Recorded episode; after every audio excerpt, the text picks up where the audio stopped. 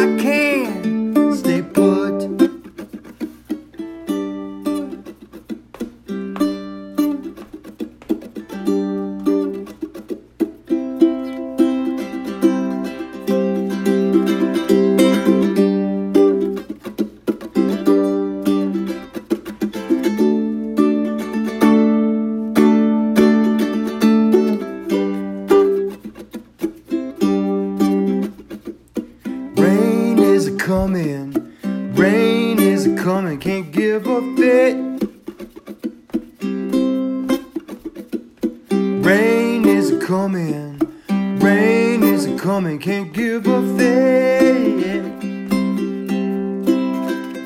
Don't ask me why I do it, but I am legit. Hi, everyone, and Merry Christmas Eve. Welcome to episode number 45 of the MR Running Pains podcast. This is Aaron Saft once again with you. Um, I've got an episode today with um, two great people, uh, a husband and wife combination in Nate Heaslip and Jennifer Heaslip. Um, they are both endurance athletes. Um, Jennifer is well versed in um, ultra marathons and has done um, a few hundred milers herself, um, whereas Nate is new to the ultra running at least, uh, having just completed the Art Loeb Trail. Um, they have a young son. Uh, he's middle school aged, uh, similar to my son, and today's conversation we, we kind of talk about you know you know all those things how they juggle um, each being able to get out and train because um, Nate also cycles and um, and does uh, some long rides. So how do they manage to uh, you know to maintain the, the family life and um, you know still get everything in um, and enjoy themselves and um, you know schedule races? So a real fun conversation. I you know I really enjoy these two and I thank them for their time. And uh, we'll catch up more at the end. So without further ado, Nate and Jennifer Heaslip.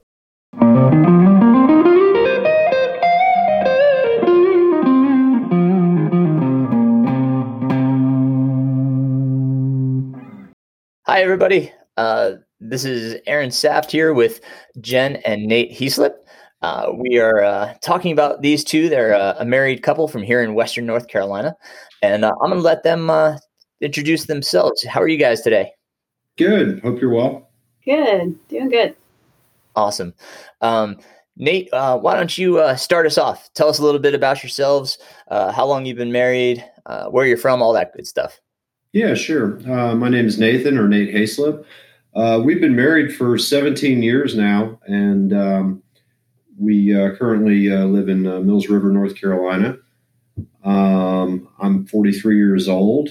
Uh, own a small business in uh, Brevard, uh, and own and operate that. Um, background, kind of. I've lived in four different states growing up, and originally from Pennsylvania, and I've lived in New England and West Virginia, and, and now North Carolina for quite a long time. Uh, so a little bit of a varied background for me. Um, as far as uh, just my athletic background in that, you know, wasn't a huge athlete growing up. Just participated in normal team sports such as baseball, basketball. I'm, I'm over six foot four, so I was kind of uh, basketball. I was always recruited at. Everybody wanted the tall guy. Uh, things like that. Uh, I was not into running as a child, uh, at least not any more than just normal running around and, and participating in these sports uh, and those things. Uh, and um, is you know really didn't get into athletics as an adult until I was in my uh, mid approximately mid thirties. Uh, so around 2011 or so, Uh, and um, uh, now I currently uh, do quite a bit of, uh, of running and trail running specifically, uh, and cycling and uh, and road cycling, and do that. excellent, excellent. Um, and and Jen, why don't you introduce yourself, and then we'll we'll talk a little bit more about your athletic endeavors. Okay, yeah. Um, so I grew up in DC area until I went off to college in West Virginia. Um, we stayed there for we met in college, so we stayed there for several years after that, and then moved to Eastern North Carolina, and then came over to the mountains. So we've lived here um, 12 or 13 years now. Right on. For me, my athletic background was just typical tomboy. I played a lot of sports, swimming, basketball, uh, rode horses. I did like fencing and horses in college um, and running did a lot of running. Um, one of my favorite pastimes is grab that Walkman and my favorite tape and, and go and run around the, neighborhood. That, that's you had the yellow sportsman. I did not. That cost more money. So I, I had I had one of those. I did. did mm-hmm. yeah, do you remember when it changed to Discman? And uh, that was that was interesting to try to carry a Discman while you're running. That didn't work so well. I remember the, it would skip and they were so bad for skipping. oh my god! Then, then, they came out with like the anti-skip, which I think it just clamped down the disc harder, but didn't really work. Oh man! oh, memories. Good times. Um, anything else you want to add there, Jen? Um, no, that's pretty much it. Um, I'm a newspaper editor, so I work weird hours, which makes running interesting. Um, and like Nate said, he owns a small business, so um, it can get it can get challenging at times. Yeah, we're going to talk about uh, your son here in a moment, but um, let's talk a little bit about um, about running. You know, Nate, you kind of shared uh, when you started. Uh, what was your first trail race? Ooh, my first trail race. Um, I believe it was actually the DuPont 12K that okay. uh, they have in the spring. I'm pretty yep. sure that was my first one. Okay. Um, for those that aren't local to you know Western North Carolina, DuPont State Forest is one of our um, popular tourist attractions uh, with multiple waterfalls. It's a gorgeous scenery. Um, if you've seen uh, Last of the Mohicans, uh, some of the uh, some of the uh, filming took place there.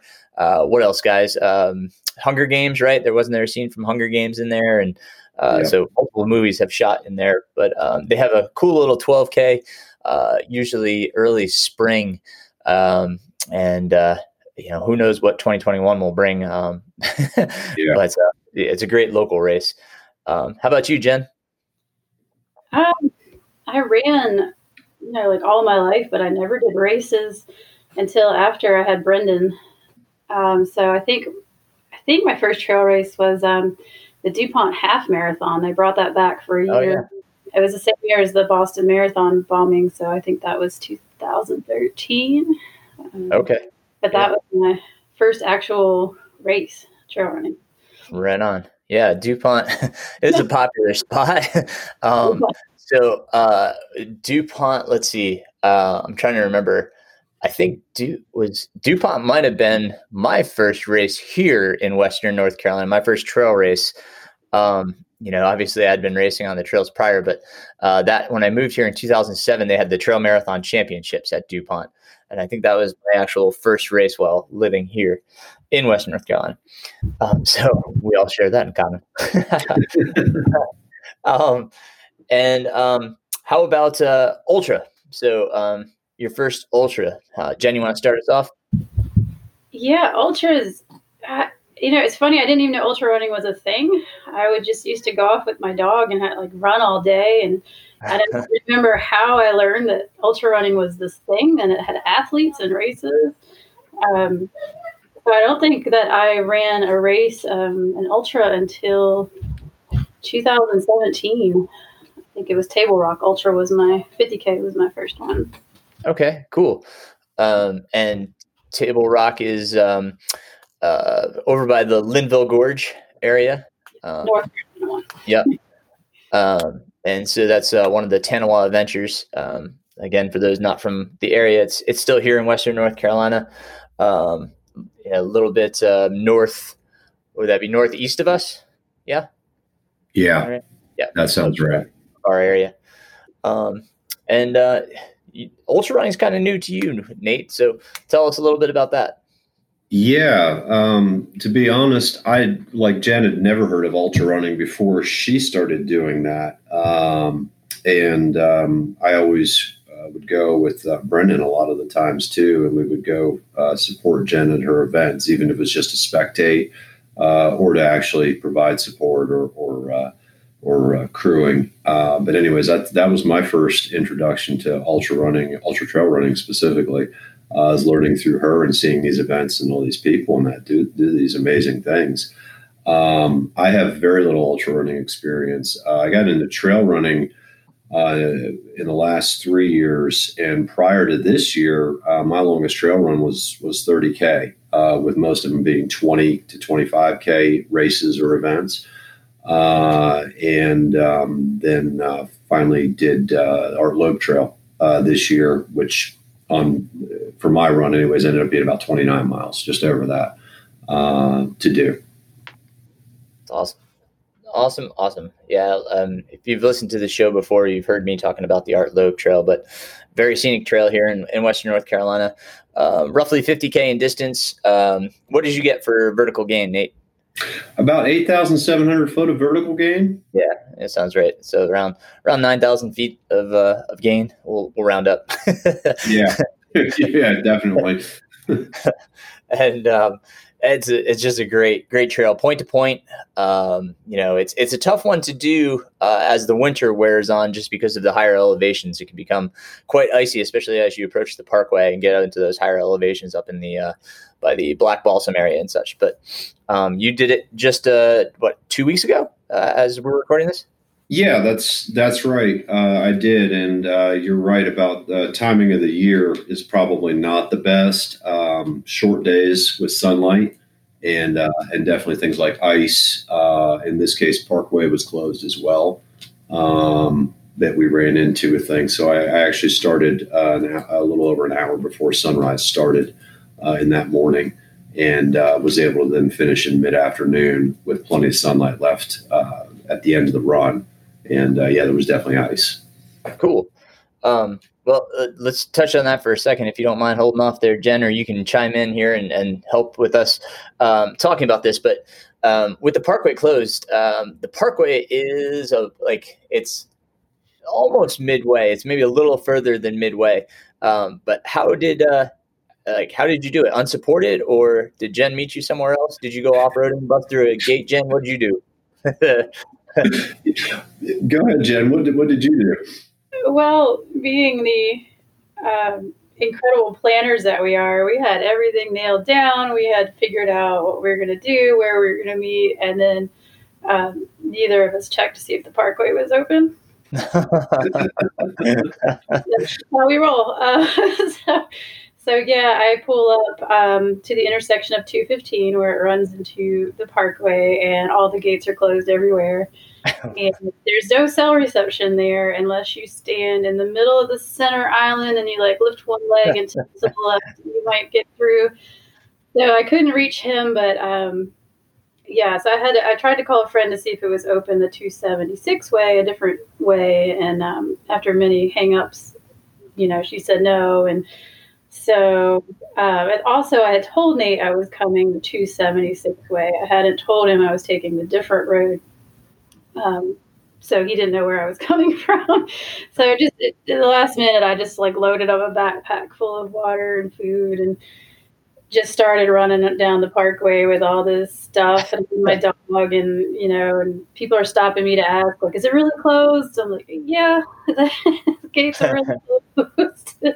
Um, and just started running toward him and trying to call. I didn't want to alarm him but i had to let him know like just wait i'm coming. Because we were supposed to meet somewhere else. And i was like you know don't meet me at black balsam. Just stop when you get to the parkway.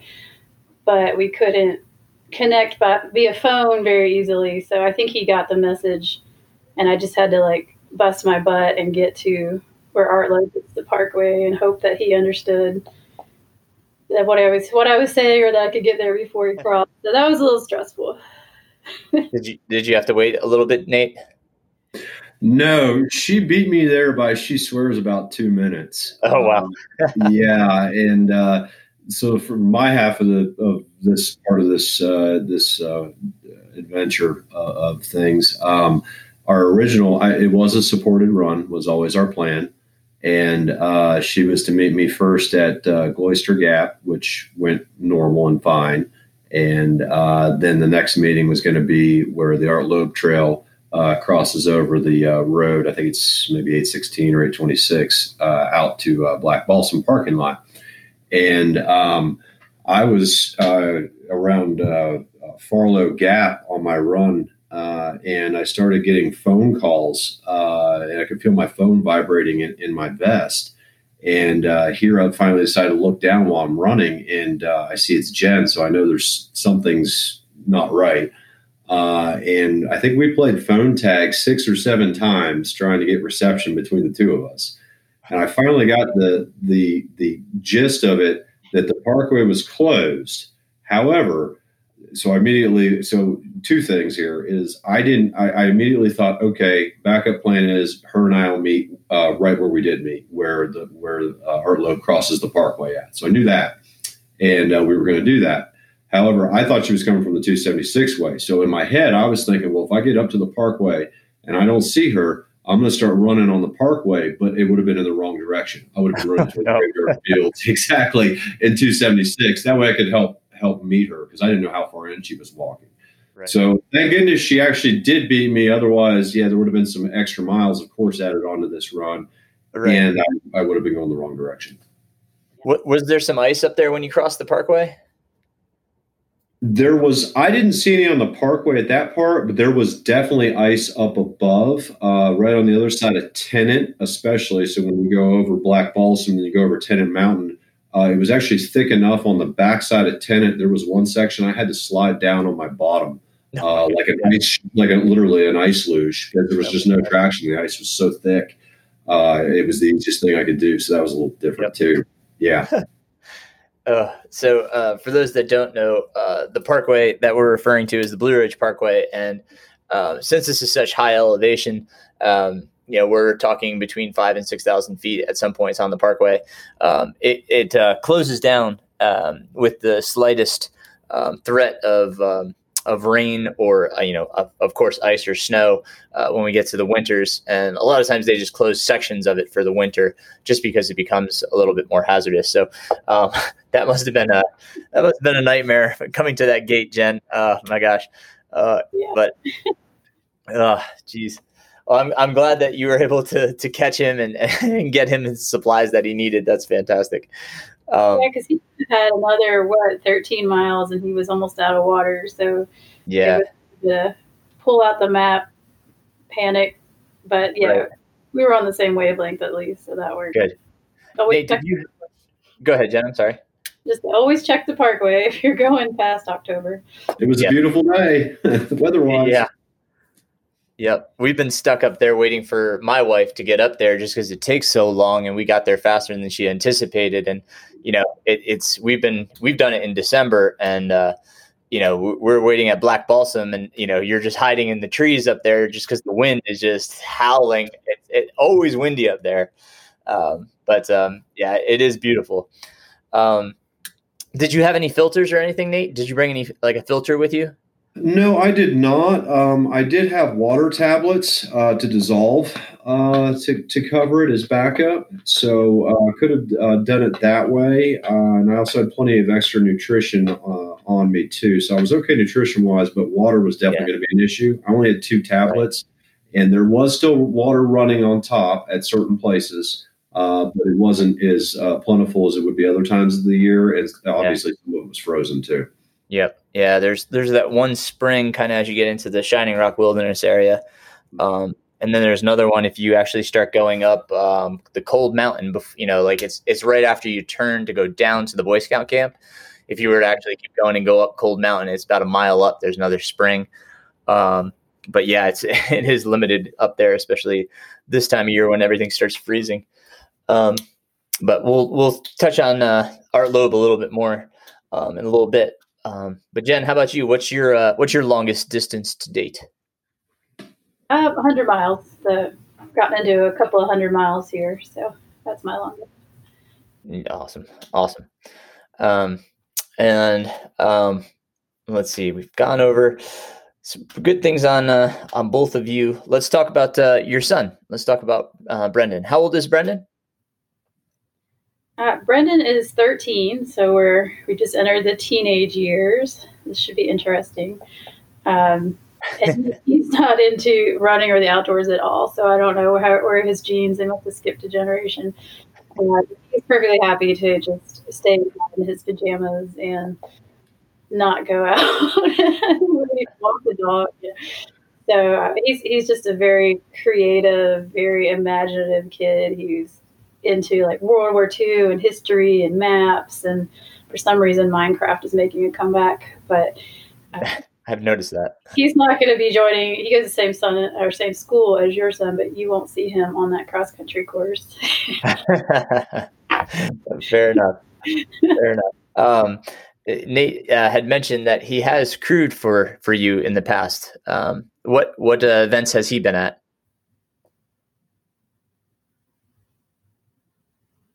Is Nate? Are you with us?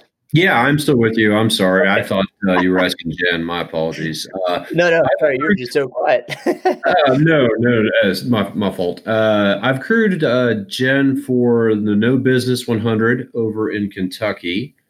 Uh, I have also more recently crewed her for uh, Rim to River in West Virginia. That was this year. Um, I think those, and uh, I've crewed her for the uh, Georgia Jewel as well uh, in Georgia. and was was um, Brendan with uh, with you for any of those? Brendan was not with me for any of those. Uh, we usually uh, have him stay either with uh, grandparents uh, for something like that, uh, and or with uh, friends, um, simply because of the for the ultra for the hundreds at least um, the time commitment, sometimes the remote locations that are involved, um, a large amount of driving, just the logistics of things uh, on those events. He has been with me and has gone to shorter ultras in the 50k range, for example, and that the Jen has Okay. Nice, cool. Um, Jen, when um, when you are racing and and Brendan is there, um, are you able to still focus okay during the race? yeah, because I know I know Nate's got him. so You trust him? it took about ten years, but he's and he's been okay. So yeah, I, I try not to um, not to worry too much about him because I know he's going to be okay. yeah, that's great. Yeah, I, I uh, you know, I, I have to give kudos to to my wife um, for you know putting up with with my two kids, um, especially you know last year at UTMB. Um, I mean, she you know she hopped on a bus, God knows how many times to meet me in three different countries. I mean, you know, it's uh, she is uh, she is more than a trooper. Uh, my son was so um, delusional that he was not making any sense. Um, he was so tired. You know, he was saying stuff, and uh, my wife's just like, "Just stand up." he was just, you know, he was so out of it. Uh, but um, no, it's you know, it, it's good that you know your limitations and you know Brendan's limitations because uh, ultras, obviously, even hundred milers, they uh, they can be extremely long and it's it's tough um, in another regard too for the kids in that they watch you suffer you know i mean they they can see you visually suffer and know you're in pain um, you know um, like i mean uh, i think back to uh, bighorn where my hamstrings you could you know physically see my hamstrings locking up. They were cramping so bad. You could see they look like ropes. And my kids i could just see their faces and they were wincing just like oh my god. And you know they were asking my wife like why doesn't he stop? And you know my wife being typical saying, "Well, he's an idiot," you know, like that's why he doesn't stop. Like, not that I needed my Hardrock qualifier or anything like that. It's just that I'm an idiot, and I am. But, uh, but yeah, it's that's tough in that regard too, because you want to come in, you want to be happy, you want to be smiling, you know, like at least put on that face that you know everything's okay because it's your kids, you know. But um, you know, the reality is that, and you know, they get to see that reality. Um, uh, so yeah, it can be a good thing not to have them there. That's for sure. Uh, it took me a while to be okay with them, uh, you know, being there and and uh, and not worrying about them, knowing that they're with my wife, and you know, um, but oh, for sure. Um, and you know, you both obviously you're both working. Um, Jen, you just finished up a master's degree. Um, I mean, you guys are you're, you're busy, um, and you know, you've got uh, training that you want to do. How do you guys? How do you make it work? What do you guys do? You know, things you guys do to make it work. You want to start on this, Jen? All right. So, uh, several things that we do um, that I can think of uh, off the top of my head. Um, we we communicate very well, uh, and people that uh, married couples uh, that have been married 17 years hopefully do communicate very well in, in all aspects of their of their marriage. But when it comes to the training part of it, we also try to communicate very well. So that usually starts at during a normal non-COVID year. That usually starts at the beginning of the year or right around now when lotteries are opening up for ultra running and uh, events are uh, becoming available for uh, biking or other events that I'm interested in doing too.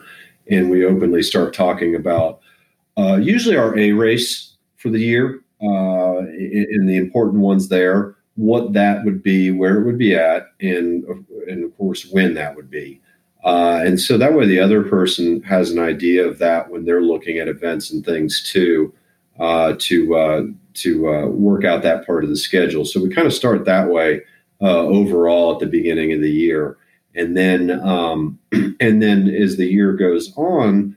Uh, and we'll have maybe B and C races, for example, or events leading up to our to our main events as we get closer to, to, those and signing up and doing those within a month or so, let's say, uh, we'll alert each other to what's going on there. And then I guess finally to break it down more onto a, a weekly basis, let's say, or even a daily basis, uh, we usually talk over a weekend, uh, and our training schedules usually start on Mondays uh, for us. And what's going on that week? Are there are there important more important workouts on certain days that one of us has to do versus the other, and then trying to fit that into our lives in Brendan's life as well, uh, and how we're going to handle that. Um, when he's younger, it used to mean one person, oh, going to the treadmill at the YMCA, for example, at this time, and the other person then uh, going after that person and then picking him up at, at that, you know, like literally a handoff uh, uh, in that regard, for example. Same thing goes with with when we're actively outside too. One thing that's changed more recently, now that he's 13, as Jen mentioned, and he's gotten older, is is that we've become more comfortable with being able to leave him alone at home. Uh, he has a cell phone for communication with emergency numbers and contacts. We still tend to like, though, to have at least one of us in cell phone range. So whether that means it's myself on a road bike and I'm in range uh, the whole time while Jen's in the woods, for example, or vice versa, uh, we'll do that. When he was younger, we would more or less, one of us would be at the house, of course, with him, and we would alternate uh, uh that way. uh, with things. Right on. Jen, you have anything to add? Uh, no, just also we would divide the weekends. I think that was the, Hmm. you know, we knew if we could get through the week, we'd be all right. And on the weekend, like Saturday was his day because he had a cycling group that he rides with. And okay, whatever you want to do Saturday, I'll work around you. But then I get Sunday and you're going to have to work around me on Sunday. So we just kind of split up the time, made sure everybody got time to their training. Yep. Excellent. Yeah. Uh, you know, as I've kind of said in the past too, my, my treadmill has been like the most useful thing that, that I have for, you know, for having kids. Cause I mean, you know, just, I wouldn't be able to do a lot of it with, uh, with my wife's schedule. Um, you know, it's just, she's gone at 730 and doesn't get home until eight usually. So, I mean, you know, it's, I, you know, some of these long runs that I have during the week, it's, you know, I wouldn't be able to get them in if I didn't have my treadmill because then they can just come downstairs and, you know, grab me if they really need me. So um, either that or like I did yesterday, you know, I have a half mile dirt road and I just went back and forth and until I hit 15 miles. and that way I was right outside if they needed me. Uh, but uh, yeah, I mean, you do what you have to do when you have kids, you know, it's, uh, you have to be accessible um, and available. Um, yeah, it's uh, it, it, those days where you can get out, just like you said, though. That's that you look forward to those for sure. I mean, yeah, you gotta gotta stay sane. Um, yeah. But oh yeah, totally. Neighborhood laps. I think sometimes my neighbors may think that we're nuts because they'll see us uh, doing laps in the neighborhood, for example, where we're at. You know, they'll see you a bunch of times, depending on what, what it is you're working on. So yeah, yeah, yeah, I always feel like uh, National Lampoon's European Vacation. You know, look at Big Ben Parliament. just keep going by the same spot. Thank God I live in a on a pretty road. You know, the the Mills River is right next to me, uh, so it's at least pretty to look at. But yeah, yesterday I was going a little bit nuts. Um, that's uh, it was um, worked out to be twelve, yeah, twelve laps back and forth on my road. Oh, Uh, wow. and uh, yeah, by the time I got to ten, I was I was like, man, you know, like God, I can't imagine trying to do, uh, you know, uh, a, you know, a, a 50k on this road. That would be 24 laps, and but uh, Oh, yeah, And you have two like, oh. kids, so you can't like I don't I couldn't leave him alone with a sibling. I don't know about you know your kids, but I remember growing up, my parents couldn't leave us alone until we were like high school because we'd kill each yeah, yeah. Well, I, like I when I leave, I make sure that they are in separate parts of the house, and that you know my daughter stays away because she's typically the one that pushes the buttons. Um, you know, I mean, my, my son can be an instigator as well, but um, you know, like my def my daughter definitely knows how to uh, push the buttons and make it look like it was his fault. So, um, so yeah, I try to make sure they're in separate parts of the house and uh, you know that they are entertained or have something to do. Um, you know, because uh, uh, idle hands, we all know the idle hands make the devil's work. It's uh, it's crazy, but but they, yeah, they're they're um, yeah, they're pretty good. Um, you know, they've um, they've they've definitely matured quite a bit. But I do worry sometimes that you know sometimes I'll even call. Is everybody still alive? yeah. but yeah, we're the same way. My son has a, a cell phone, and uh, we we actually got a um, a house line uh, just in case you know my daughter needs to to call if I'm you know out on the road or something. So, um, but uh, yeah, it's it's uh it's definitely one of those you know. Well, let's see what we come home to. Tell Miles he's in charge. Just say, hey. yeah, yeah. Uh, you. know, he's uh, he comes out for you know some of the run, and then uh, I'll drop him off just so you know he's not running too much. He doesn't like the dirt roads so much with his paws, um, so he he does a little bit with me, and then I drop him off, and you know he checks on the kids for me. I kind of peek my head in and just make sure everybody okay. Anybody need anything? And you know back out I go. Yeah. Um, Any blood? Okay, we're good. yeah, yeah, yeah. Otherwise, like I said, you know, it's it, like this morning. I, I I popped on the treadmill at about five thirty, and I got in my my run, and thankfully they were off this morning, so um, you know they were they were still sleeping uh, by the time I finished, so that was kind of nice. but uh, yeah, do what we got to do. Do what we got to do. Um, so, um, any other tips for for time management that you guys can think of? Um, got anything else there? Mm, yeah, just hire babysitters. We we did our share of hiring babysitters just so we could go out to run and bike at the same time. Yeah. we could yeah. advantage of that YMCA childcare when we could, but it's it's hard. I couldn't have done this volume of training when he was a toddler, and I didn't really even start. I took a four year break from pregnancy till he went to preschool, and I didn't really start running till he was like three and a half again. And even then, he had so much, um, like he had some medical issues and therapy, and it, it just wouldn't have been possible when he was a toddler. So, you know, just you gotta put family first, and don't, you know, there'll be time to run and enjoy the moments you can get, and you know, there, will yep. be time to, to run later. So, uh, you everyone with a toddler trying to run has my sympathy because um, until he went to preschool, you know, it wouldn't have happened without putting him in childcare a significant amount of time, which I didn't want to do. Yeah. Just for situation, everyone's different, but. Hang in there, it'll get better. They they do. yep, yep. No, as, as soon as he had a uh, a stable neck and was able to hold his neck up, that dude was in a baby jogger, and, and we were hit, we hit some trails. there you go. Yeah, we uh, we would have him out. He he actually loved it because you know if we did single track, he was making turns and hitting bumps, and he, he thought it was the funnest thing. And then if we got onto a gravel road, we got into that, and then all of a sudden he'd stop, and you look over, and he's asleep, you know. Um, and then uh, by the time my uh, my daughter came around, um, you know, I, I, finally had family in the area because when we we moved here, I didn't have any family in the area, and thankfully. You know, they, they came to the area after she was born, and then I had a I had an extra set of hands. but yeah, it's it's, it's hard. Yeah, family, family or friends in the area. That's always helpful. Uh, we don't have immediate family in the area, uh, even at this point. But if you've got even you know friends, whether other parents, especially, uh, in that uh, that you can lean on, uh, that's always helpful, uh, or can be for for, for doing sure. some things. Yeah, for sure. Especially if they're they're athletes themselves, you can trade off. mm-hmm. Yep. Yep. that's for sure. Um, so Jen, um, I know you've got. We talked about um, your uh, your 2021 a bit, and uh, you've got some things that you were thinking about. Um, have you shared those um, with Nate? Uh, basically, yeah. I told him that I wanted to do. Pitchell's my big one. Every year, every October, I'm like, I'm to do it. I'm gonna, I'm gonna do it. Yeah, it's gonna happen.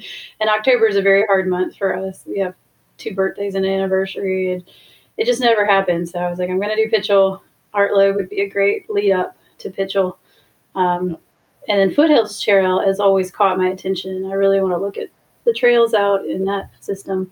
So then I was thinking about how about Foothills? So just sticking close to home and doing these locally iconic races that, you know, I live here and I haven't done yet, including Art Loeb. I mean, my husband, who didn't run ultras until this year and is a, you know, cycle pro that has run Art Loeb, and I have not yet. So uh, that's that's kind of my goal for 2021. Is but that's what I said for this year too. So now I, I have a coach, right? So it'll it finally happen. yep, yep. Uh, we'll we'll touch on the the coaching aspect in a little bit here. Um, but Nate, hearing some of these things, anything that uh, you think you want to join in?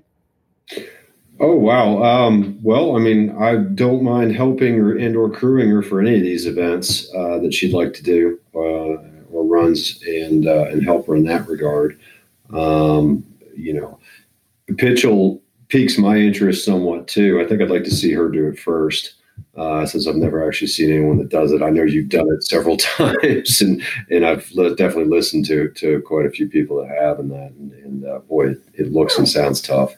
Uh, so I'd, I'd uh, I might be interested in something like that in the future, uh, but uh, nothing specific yet as far as that goes. Uh, I guess we'll see how 2021 ends up with events and other things too related to COVID and, and yeah and, and, and, everything going yep.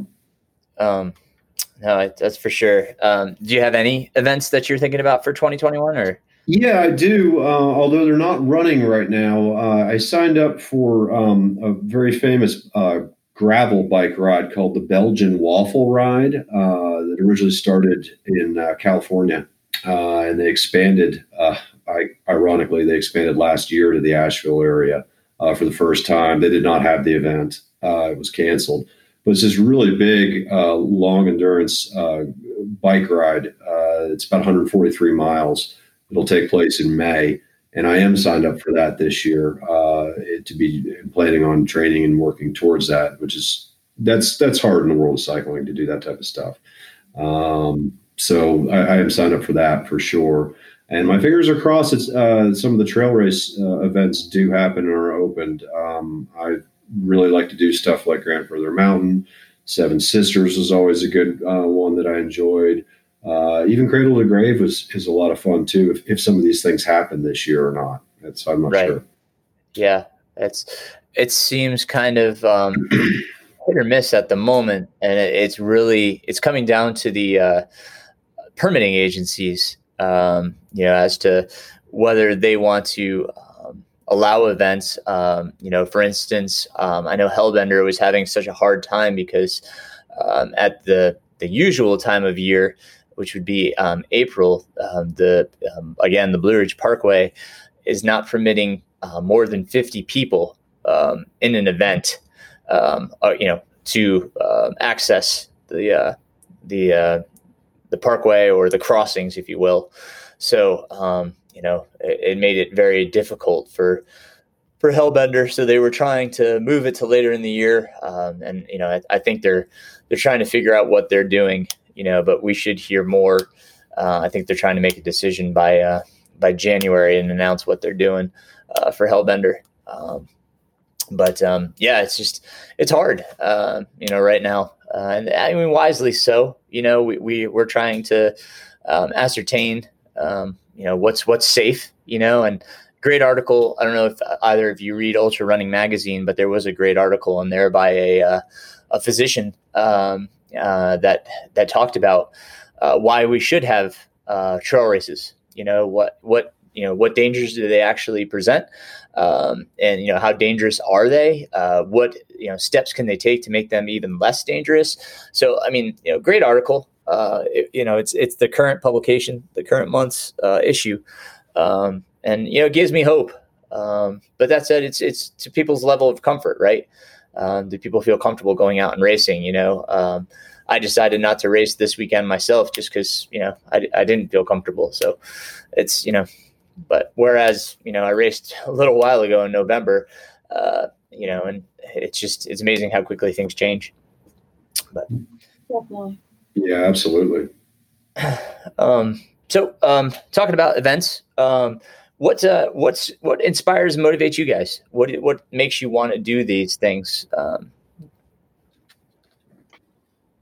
well, for me, I just love running. This is something I've done for all my life. I can't imagine not doing it and just trying to like what's your why? I just like being in motion, I think is what I finally figured out. Just like being out there in the woods. I run with my dog, so you know, that way he gets exercise, I get exercise, and we're just, you know, in our happy place. It's it's my stress reliever. How many people are going to come track me down from work in the woods? I don't have to worry about that. And then as far as racing, I mean, it's new to me since I didn't do races and didn't know they were a thing. so I like the challenge of it. I like, okay, I finished one thing. Now what, what else can I accomplish? And I don't know. That's my motivation is to stay healthy as well because, you know, everyone has getting older and facing health issues. It keeps me sane and stress free. Um, so all, all the, the kind of typical reasons, but just getting to spend time in nature with my dog and yeah. some alone time. um, Great. And the social nature too, because since I do the majority of my runs alone, um, races, I mean, to me, they're just like social get togethers. I get to run with my husband, which we don't actually get to run together very often until this year. And I get to see people that I've met over the years or Facebook friends. So another motivation is just to have that contact since I run alone so much. Sure. Um, can you touch on that? Because that's been a, a, topic that has kind of popped up a few times here recently. We talked, um, I talked with Abby Harris about it, and I talked with um, um, Anne Riddle about it. Um, and you know they have a level of comfort um, that you know we typically hear, um, be it through you know the media and social media that um, you know, there's a lot of women that are just uncomfortable with being um, alone on the trails. Um, can you just speak to that and you know how you you know belay those fears or uh, have overcome them, or if they never really even existed? yeah, I haven't. I can't say I've really uh, had those fears in, in a major way. I we I grew up. I was born in D.C. and we lived in Maryland outside D.C. But so it was a city environment or suburban environment. But we had um, a backyard that backed up to the woods. And okay, this is DC. It's probably a couple acres, but it backed up to an archery range. So there had to be certain small acreage buffer between our neighborhood and this uh, shooting range. And I mean, just from the time I was little, I was in the woods constantly. I just always felt at home there. And I remember one time I went out with a, a friend and I was like, look at this cool stream. And um, she was hungry. And I was like, well, I'll run back home and get some food. And I came back and she's just beside herself, like freaking out because I left her alone in the woods. And it never occurred to me that that was scary. I just thought oh. we're, awesome. So it wasn't until I got older and started to learn about things that happen to women that I started to second guess myself. Like, am I safe here? Um, I got to do my research and and it, you know when you actually start looking at it, women really less safe. Um, I think most people when you think of what can happen to runners, you get hit by cars, and then there's all the horror stories for women about just run-ins with men or abductions or assaults. But you don't really hear about that in the woods, so I actually feel safer trail running. I don't really.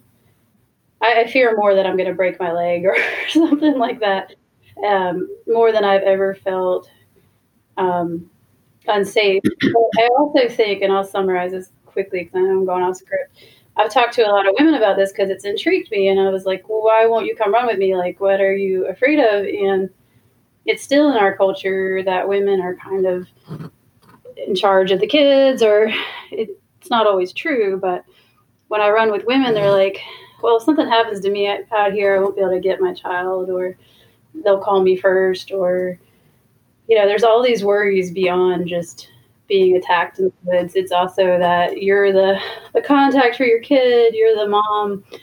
You know what? What if something happens to me out there? What if I get lost and the kids freak out? And so it's that's just a big question for how do we approach women, women and get them into running and safety and just feeling like the woods is a safe place and you are not alone in being the sole provider for your children. Because even though like I know Nate's there and he's a great dad, you know, there's still times in my head I'm like, yeah, if he's at work and I take off at lunch to go run and something happens to me, is my kid gonna freak out?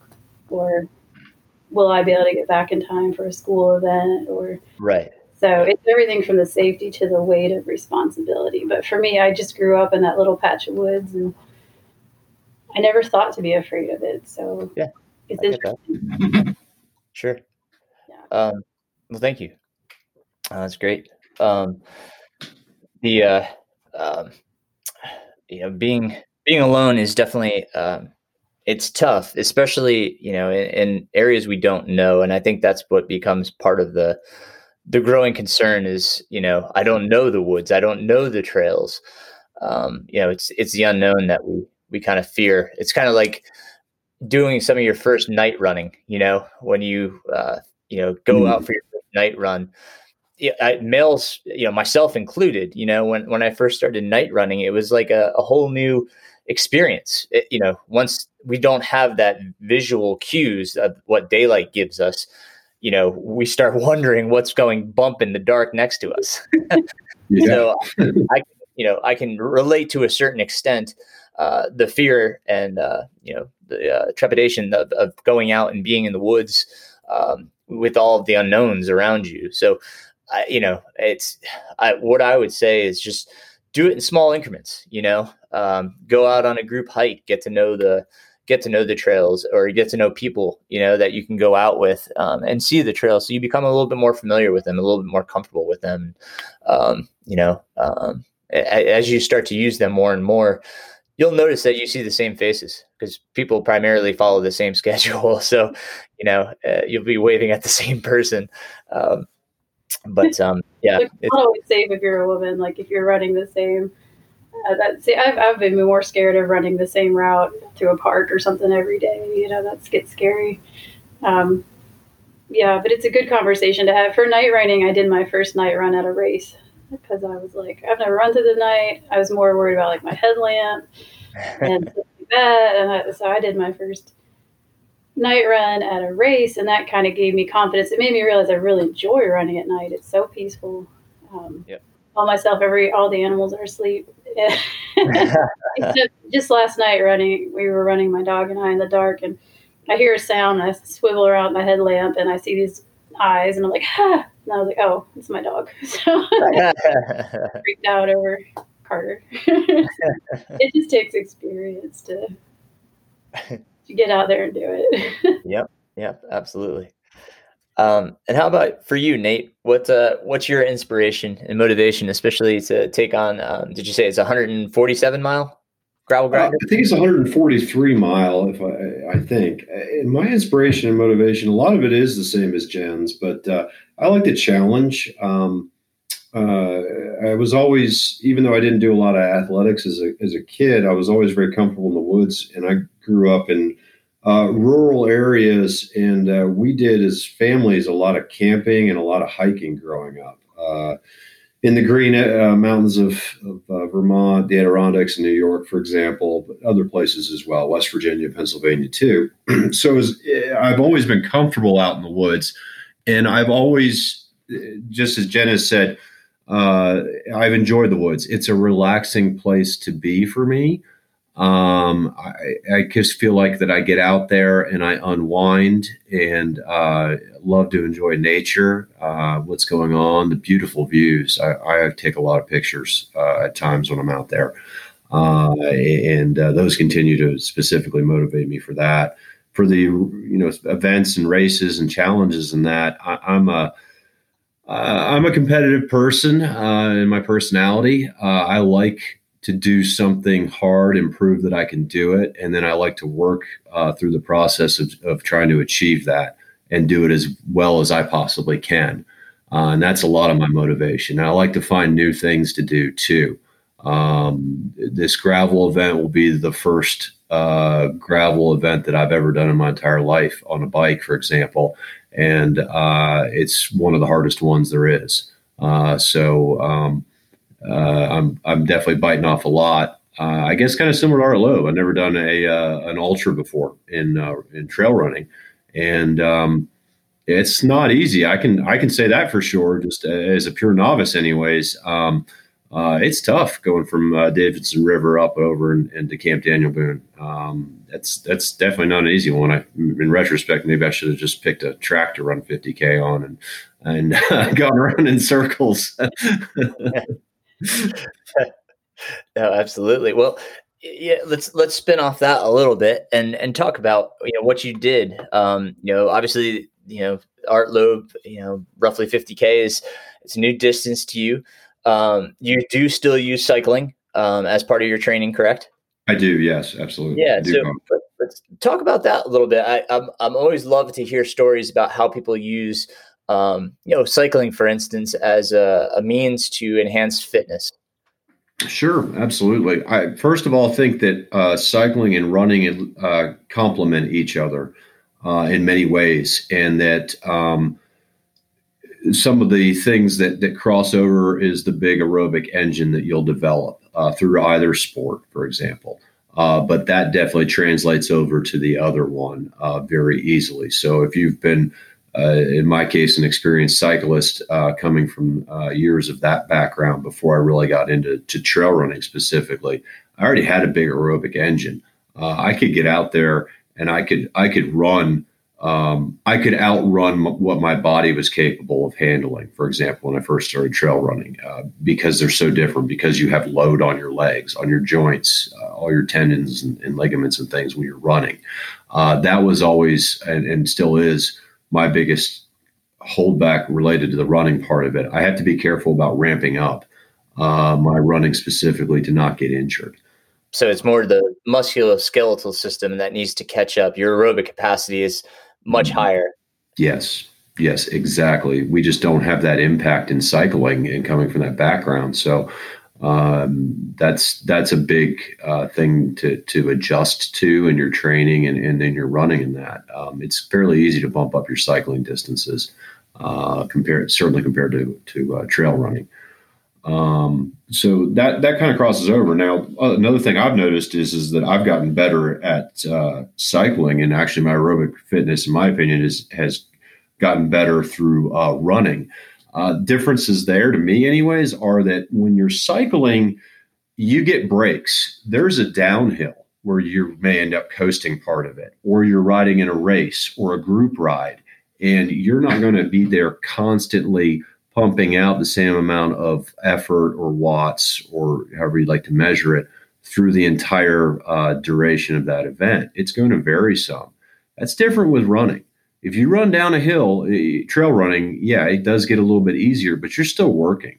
Um, there, there's still, uh, you know, you still have things going on there, and uh, you get a much more constant aerobic workout uh, running and trail running versus cycling. And, and, you can run for a much shorter duration of time, for example, versus cycling to get a similar benefit and, and achieve uh, things like that. Right, right. And and Jen, you had uh, we started um, with coaching this year, um, but as I remember it, I think on Thursdays you were doing um, uh, cycling. Was it a series that you were doing?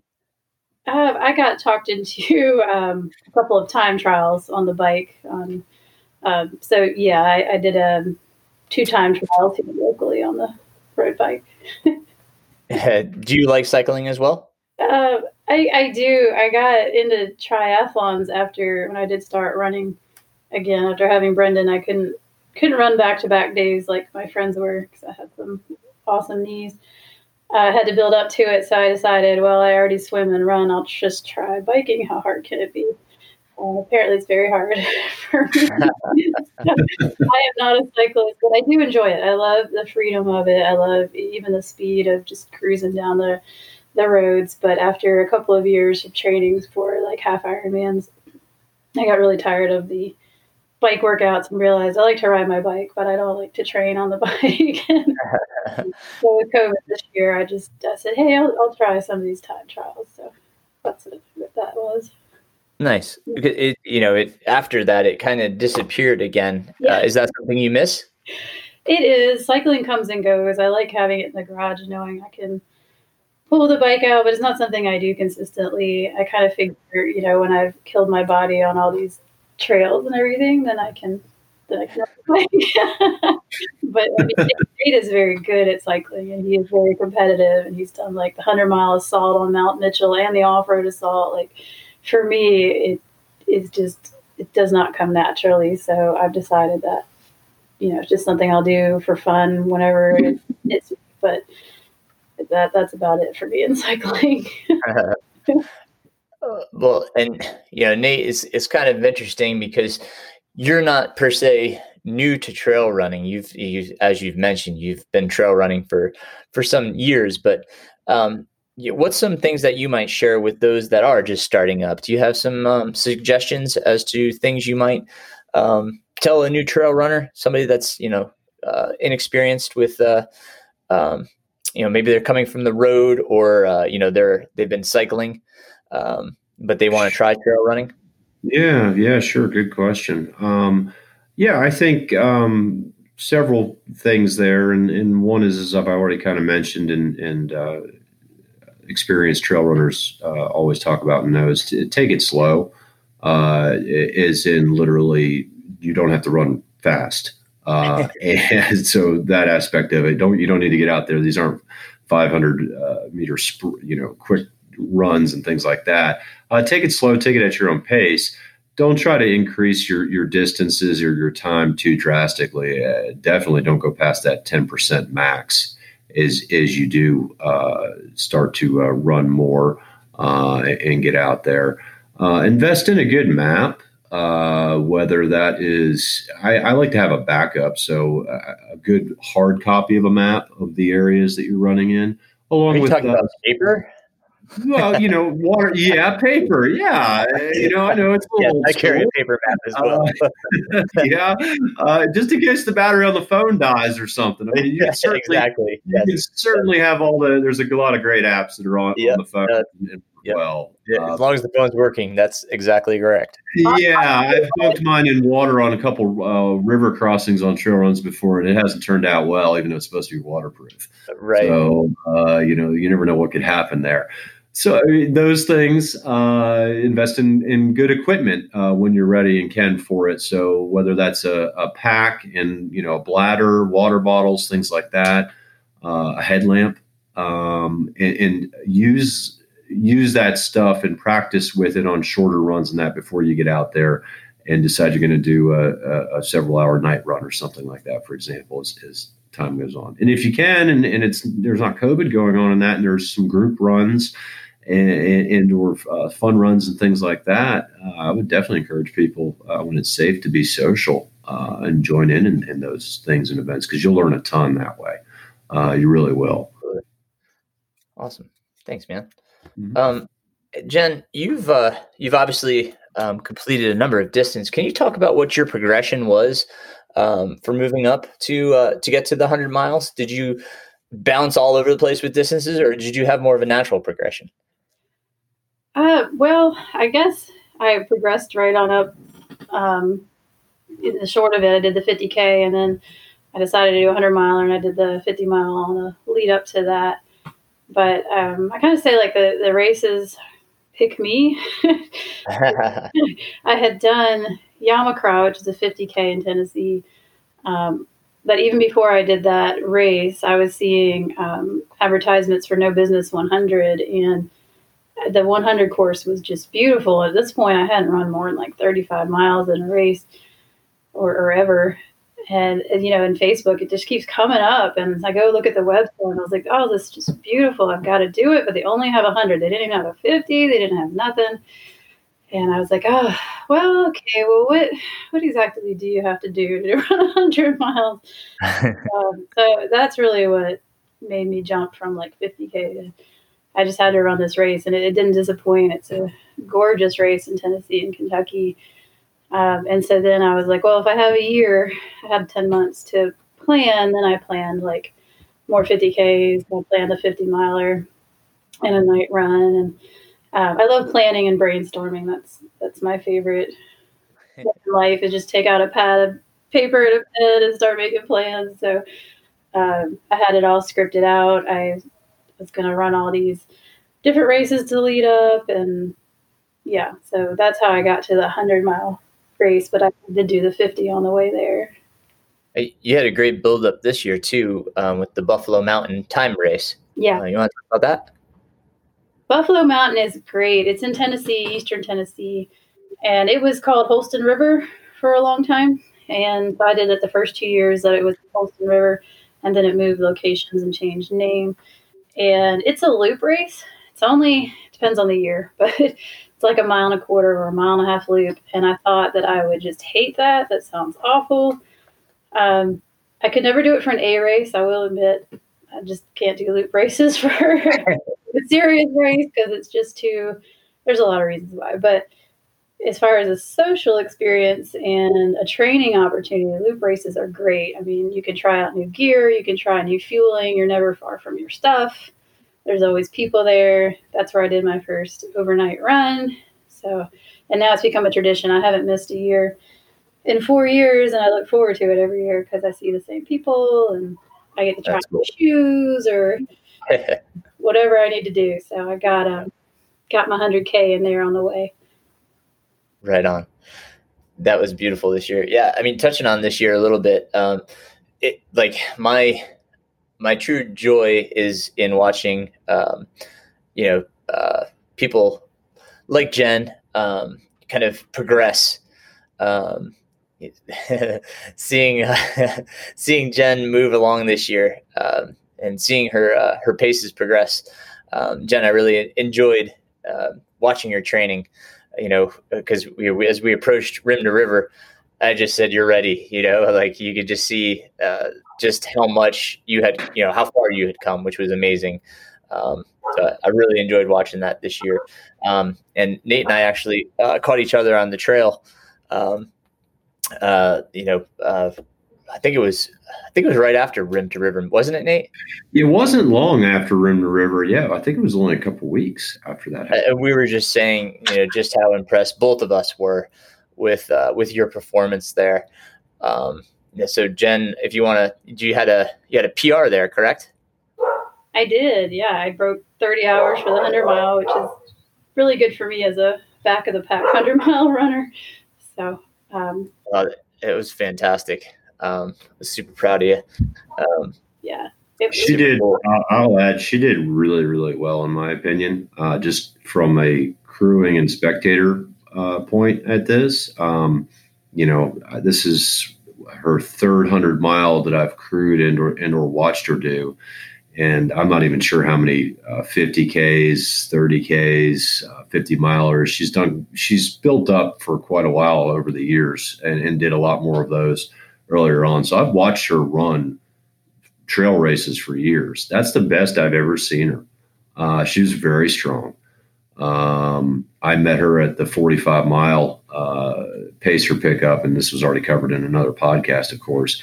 Uh, and she was she was doing great uh, and just continued that through the entire thing. She she uh, she did excellent. She uh, not only set her PR, but she uh, she looked really really good throughout the entire event doing that. Did you pace her there, Nate? I did, yeah. I, I paced her from uh, for them the 45 mile uh, point, which is where pacers could first pick up at, or uh, excuse me, I'm sorry, the 55 mile point uh, for them, uh, 45 miles left to go, uh, point there in the race, and paced her from that point. Which was his longest run at the time too. So Yes. Kind of like, you know, I mean, yeah, I was running the race, but it was also a big deal for him because 45 miles and that took me, what, 13 hours or something to do. the last. 14? Yeah, it was a little over 13 hours, I think, that we were out there and running. Yeah, that is my uh, longest running distance uh, for sure uh, up up until this point, uh, and uh, and pacing. That's super awesome. Um, how did that feel for each of you? Um, from you know from each of your perspectives, Jen, how did it feel to have Nate out there? It, it was great. I know with Nate that that I'm going to be okay. I, I mean, when we first crewed me, but he's a natural crew.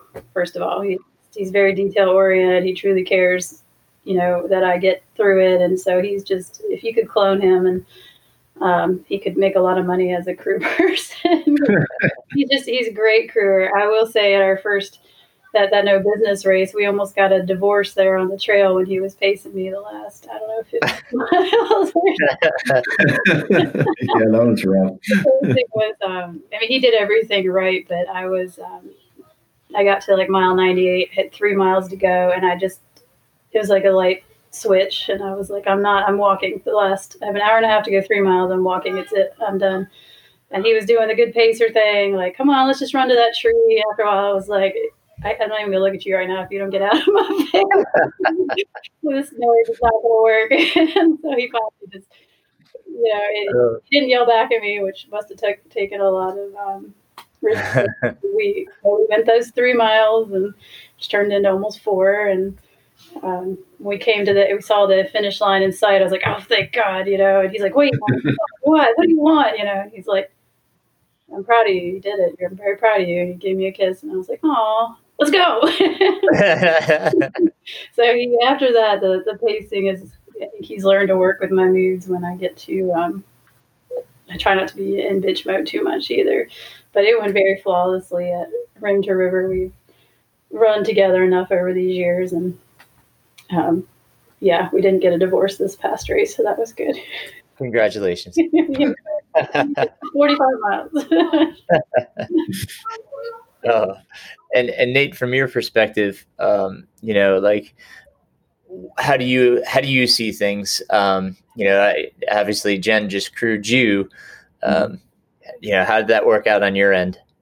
Well, it worked out great, and um, and I hear a lot of stories and have talked to other ultra runners who they will not, whether it's the husband or, or the wife, uh, crew and or work with that person for their races and events because yeah because they will get a divorce like they just can't Right. do it they'll have other friends or, or people and that you know do those things with them and, and the other person will be a pure spectator or something like that so Yeah.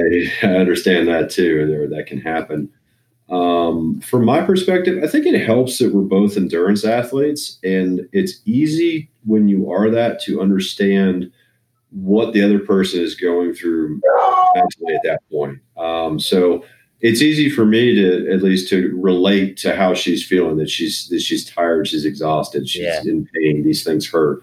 Here's what's going on. So having that understanding and knowledge and that that kind of sympathy uh, to then help your runner problem solve whatever is going on and get them to the end as fast as possible. That's what I'm always thinking about in my head. And at the very back of my head, making sure in my head that I'm keeping myself uh, with enough water and fuel for myself. But the primary point there is, is your runner and making sure how they're doing. Uh, so that's what I think about. I don't get worried about Jen, even when she shows up at Rim to River. And the first thing she announces to me when I'm getting ready to pace her is that she thinks she, she fell a while ago. She thinks she broke her thumb. She pulls off her glove, and her thumb is like 10 shades of black and blue. And I'm like, I think you did break your thumb. But she she's not, you know, she's not crying. She's not upset. She, you know, it's not bothering her. Uh, she doesn't need it to run. And so we're like, yeah, it is. Yep, we're good to go. And we, you know, take off and start going down the trail, you know, for the for basically the second half of this thing uh, and doing that. So, and then uh, I do a good, I, I think I do a good job of, of checking in with her. So for that event in particular, I would, um, when I knew, I knew when we were getting close to aid stations and things like that.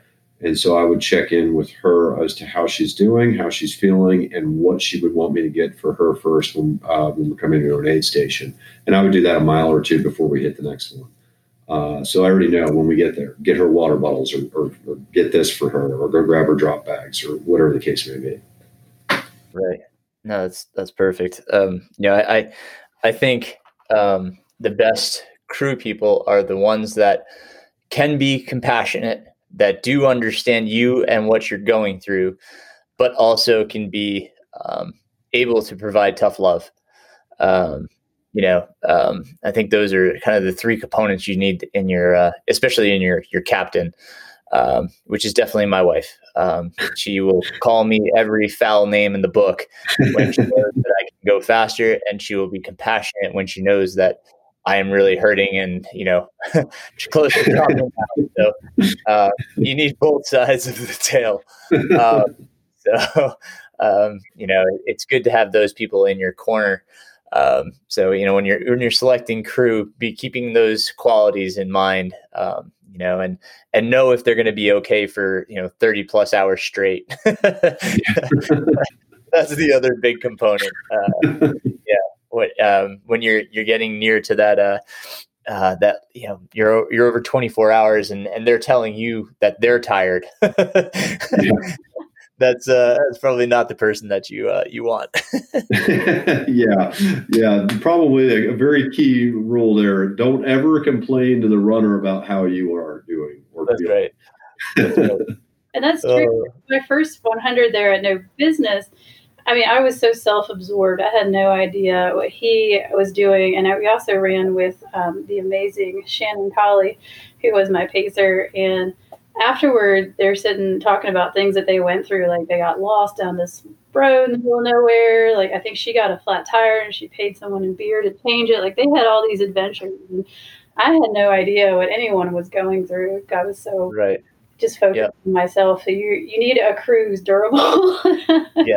And Yeah. who, you know, can pivot and do things on the run. And even with Art Loeb, you know, Nate came in, this is his first basically his first race and he knew what he needed and he went through it and at the end he was kinda like, Okay, starting to just talk and I'm like, Go. Love you, go. Time to get I going. took off. I knew time was important to him, even though it wasn't a race. Um, sure. you know, but his cycling coach had stopped to see him, and you know, we were, they were starting to talk a little bit, and I'm like, oh, time to go. like, Bye now. you guys talk about Bye. it. You're like you, you're gonna get cold, so. Um, Uh, that's Yeah. great. So um, that brings us to our, our kind of closing question here. Um, and, uh, you know, uh, this was something I, I wanted you guys to to feel comfortable with. So you know, whatever you want to share or not share, that's totally fine. But you know, give us a moment where you guys feel is is one of your your favorite moments um, in your running adventures. Hmm. We have so many. It's just amazing. I was thinking about this the other night, and I'm like, we need to write this down so that we're in the old folks' home. We can remember Yeah. stuff we did. but uh, I think Rim to River so far is is my greatest memory because we met in West Virginia. We left there in like um, 06 or something like that. I don't remember now. Um, but West Virginia has always been home to us, so it was a, a special place to go to. We've always like gotten an Airbnb or a cabin and made it almost a vacation when we do 100 milers because we like to explore and we make it more than a race. So just to go with him back to West Virginia and run in a place that's really special to us. And, and there was a moment in the race where I did this totally stupid thing and I must have taken my headlamp out at an aid station. And so when it got dark and I went to pull it out, it wasn't there. I must have lost it somewhere. I mean, who loses their headlamp at 100 miles? It was awful. So I'm sitting there swearing and freaking out. I'm just so mad at myself. And I had a cell phone light and I knew I had a spare light in my drop bag at the next aid station. So I was just really mad at myself. And this other guy was like, I'll run with you. You know, I can't just let you go down the mountain by yourself. so uh, I was okay. I had that cell phone light I had that, but I texted Nate and I was like, screwed up. You know, I lost my lamp. I don't know what I'm going to do, but I'm pretty sure I've got a spare. I'm like, just letting you know because I'm going to be late, you know. And all he texted back was, just get to me and I've got you. And I was like, that made me feel so much better because I was like, whether I do or don't have this light in my drop bag, I don't know what he's going to do. He may not know. He might be figuring it out too. He's not going to tell me, well, that was dumb. Why'd you do that? I don't have a light. He's just like, just get to me and you'll be okay. And I'm, I'm okay. I know he's going to be figuring it out, whether he's begging someone for a lamp or whatever. And it, so it was just a special vacation in a lot of ways to go back to West Virginia. We've never run 45 miles together. Um, and just to be a team like that, where he's like, you're fine. I got you. That was, that was a good moment and it's a PG one. So awesome. Uh, how about you, Nate? Um, yeah, I totally agree. I love being able to get out there and, and run with Jen. That's a that's a, a, big thing. Anytime we can get a chance to, it doesn't have to be a long run at all, but even if it's just something local, running around the area. I think when I think about all the memories and that of, of times, I think one of the proudest times I had was for her was when I was just crewing, and it was her first uh, 100 mile race. Uh, once again, no business over there in Kentucky. Uh, I was at an aid station in the middle of the night. Uh, it was somewhere around the mile 60 mark of that event. And it was the first year they had it. And they had a lot of people that, that did it that year. And they got the mileage and or they got the elevation, excuse me, wrong uh, a little bit. They, they underestimated the elevation for the course. And so I was at this aid station in the middle of the night waiting on Jen and, and Shannon to, uh, to show up and it, looks like an, a mash unit in there. Uh, I mean, there's people just coming in while I'm waiting in just terrible shape. I saw so many people drop there. I think half the race dropped there of all the drops that they had that year. It had to occur at that aid station.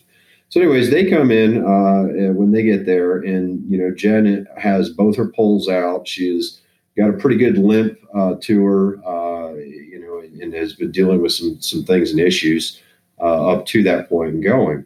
But we got her, we got her fixed up. She got food. She she got what she needed, and they took right off again. And uh, I mean, she you know she persevered through what all these other people could not do. Uh, she came in in the same kind of condition that some of these people did, and that always stood out to me. And I guess it still does now, thinking back to it, uh, even several years later. I'm like, she is just one tough, tough person. Uh, she can just persevere. She's going to do whatever it takes. So later on when yeah she has a broken thumb for example and she's talking about her most recent one i'm like yeah you know that's i've already watched her do worse than that and make it through stuff. So i'm like yeah you'll be fine. It'll be okay. Let's just get you going and, to the end. So that that moment always stands out to me related to jen and, and her running. I'll i'll share one of my moments just to to be fair. Um, i don't think i've ever shared this moment um, publicly. Uh, so we were um, Beth and I were in college. That's that's where we met, um, and you know we were obviously on the the cross country team together, and we traveled to Disney for um, an invite at Disney. Um, we got to stay in the wilderness cabins. Obviously, the the girls had their own cabin, and and the guys had their own. Um, but um, you know, we raced on the golf course there, and uh, both teams won. So we we got about a two foot tall Mickey Mouse statue with him having the the you know number one finger up, um, which was super cool to try to bring through. Uh, um, you know the uh, security at the airport because we had to put him through the, uh, the X-ray, and you get to see Mickey Mouse with his number one finger sticking up in the X-ray. That was, that was pretty humorous. Everybody got a kick out of that. But um, so the the races obviously went really well, but. Uh, we were treated to a free day in the Magical Kingdom. Um, and so uh, you know we're we're off the high of, of a great race, and uh, you know here are the two of us enjoying our time together, um, and uh, going on Space Mountain, and uh, I think we were waiting in line for uh, the haunted mansion, and uh, you know it's just I think at that point I was like you know I could spend the rest of my life with this woman. That's awesome. that is amazing. That's great it was a yeah, it was thank you. It was a, you know it was a it was a fun trip and uh, it, you know it was uh, just a great memory. Uh, we've gone back since with our kids. It wasn't as magical. and that's when you, you were done having kids. well, you know, to be fair, it was uh, it was spring break, you know, and uh, it was just uh, there was just too many people in the park. Um, and then there was a, a, a, lightning storm that came and they closed the park down early. So, uh, you know, not, and my daughter was so young, she was scared of Pluto. You know, Pluto came out oh. and uh, she freaked out. Oh my God. so, uh, we'll, we'll, we'll give it another go at some point, but yeah, I can't, can't relive the magic of that one day, but that's a great um, I, I, really sincerely appreciate you both coming on and sharing your stories. Um, you know, congratulations on a, a well earned finish at, on the Art Loeb and as well as on the Rim to River, respective to both of you. Thank you so much. Um, really enjoyed our conversation, hearing your stories too. Thank you. Yeah, me too. Thank you for having us on. Thanks for having us. Absolutely, guys. And um, I'm sure we'll we'll probably hear more from you guys in the future because you got some fun stuff planned. So. Hopefully. Looking forward to it.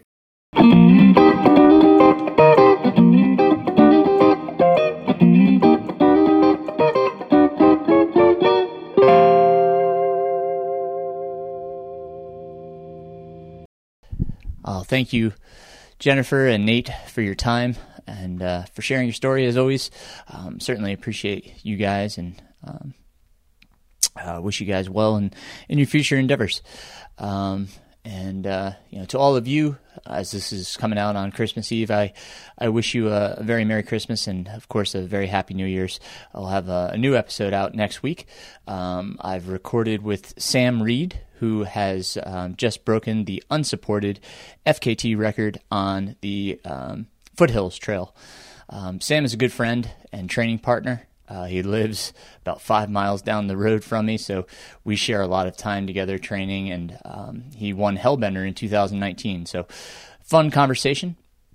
Uh, I am also trying to um, get a hold of Kyle Curtin. Uh, Kyle just broke the FKT for Pitchell in a blazing fast time. So um, I'm hoping that conversation works out. But with the holidays and his travel, uh, I'm not sure if we can or not, but I certainly hope. So uh, stay tuned next week for that.